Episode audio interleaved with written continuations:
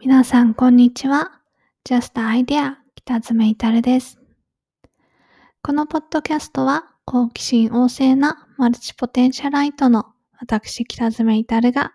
日々思いついた Just an Idea を配信する雑談系ポッドキャストです。今日のテーマをお伝えする前に、えー一つ注意事項がございます。今日はですね、ダン・ブラウン著書のロストシンボルの、えー本の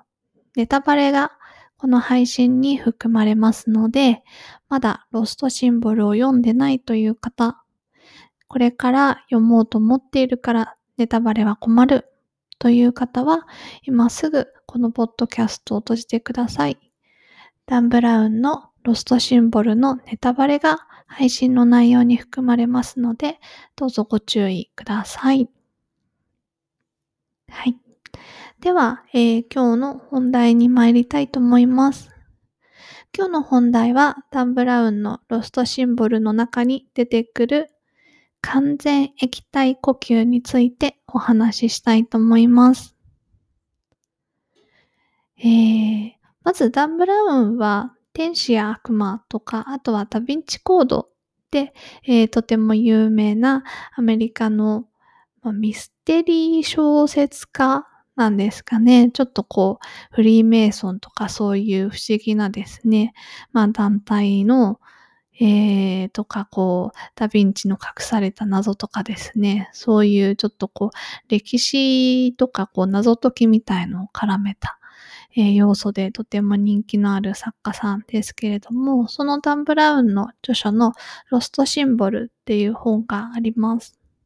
で、これをですね、最近、え人から借りて読んでいました。で、その中にですね、こう、液体完全呼吸、あ、違うか。完全液体呼吸っていうのが出てくるんですね。私たち普段、気体を酸素を吸って、気体の二酸化炭素を吐き出すっていう行為をしてますけれども、それがこう完全に液体で、液体の中に入って、液体を肺に取り入れるんだけど、液体の中に酸素が含まれていて、それで呼吸ができるっていうのが完全液体呼吸です。で、それが本の中に出てくるんですけど、あのまあ、この、まあ、ロストシンボルのですね、主人公、まあ、いつもの通り、ロバート・ラングドン博士が出てくるわけなんですけれども、まあ、ラングドンがですね、こう、謎の、えー犯人に捕まってですね、こう、透明な、こう、棺桶みたいな中に入れられてしまうんですね。で、ラングドンは、まあ、兵所恐怖症なんです。昔の子供の頃のトラウマでですね、狭いところが怖いっていう設定なんですけど、まあ、その狭いところすごい怖い上に、こう、背中の方からですね、どんどんどんどんこうお水が上がってきて、溺れちゃうっていう、こう閉じ込められてるわけなんで、棺桶の中に、そこにこう背中からお水がせり上がってきた、まあ、溺れちゃうって思いますよね。で、ラングドン危機一髪っていう状態になるんですけれども、えー、棺桶がお水で満たされても、ラングドンは生きていたんですね。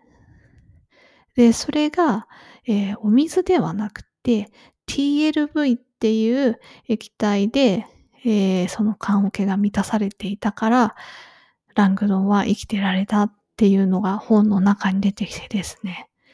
何それ？って思ったんですけど、実はそれ実際にあるらしいんですね。で、しかもそのお水の中でですね、溺れちゃうよってなったけど気がついたらあれ呼吸できてて生きてるっていうシーンって、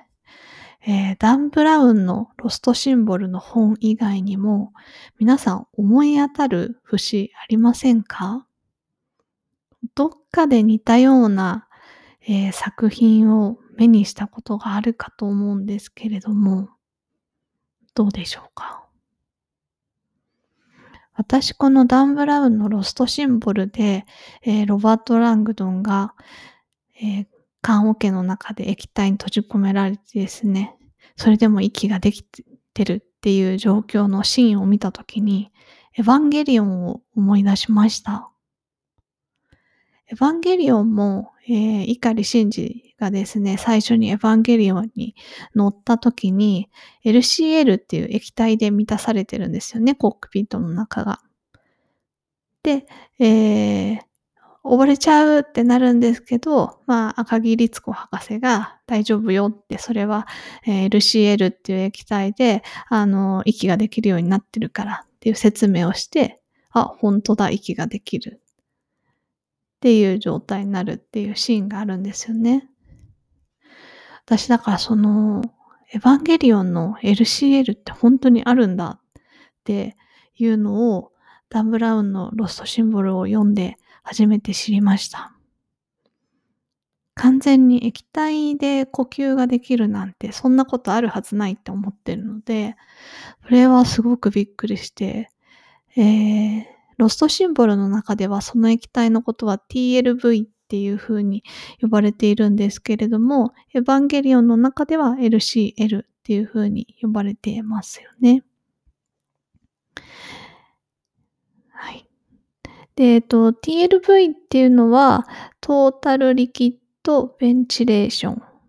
の略だそうなんですけれども、一方で LCL は何の略かというと、ちょっと諸説あるようなんですが、なんかこうフィルムブックとか、えー、絵コンテ集とか、その出版物によってちょっとですね、記述が違ったり、まあ、後から否定してたりとかですね、ちょっといろいろあって諸説あるようなんですが、まあ、えっと、エヴァンゲリオンのその息ができる液体はですね、LCL はLink Connected Liquid っていうのが、まあ、有力な説なんじゃないかなというふうに言われているそうです。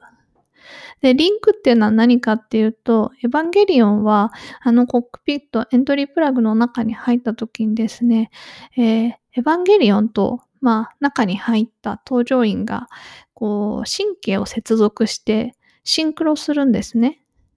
なので、まあ、神経接続の機能も果たしてる液体。だから、まあ、 Link Connected Liquid なんじゃないかっていうふうに言われています。で、まあ、実際にあるとは言ってもですね、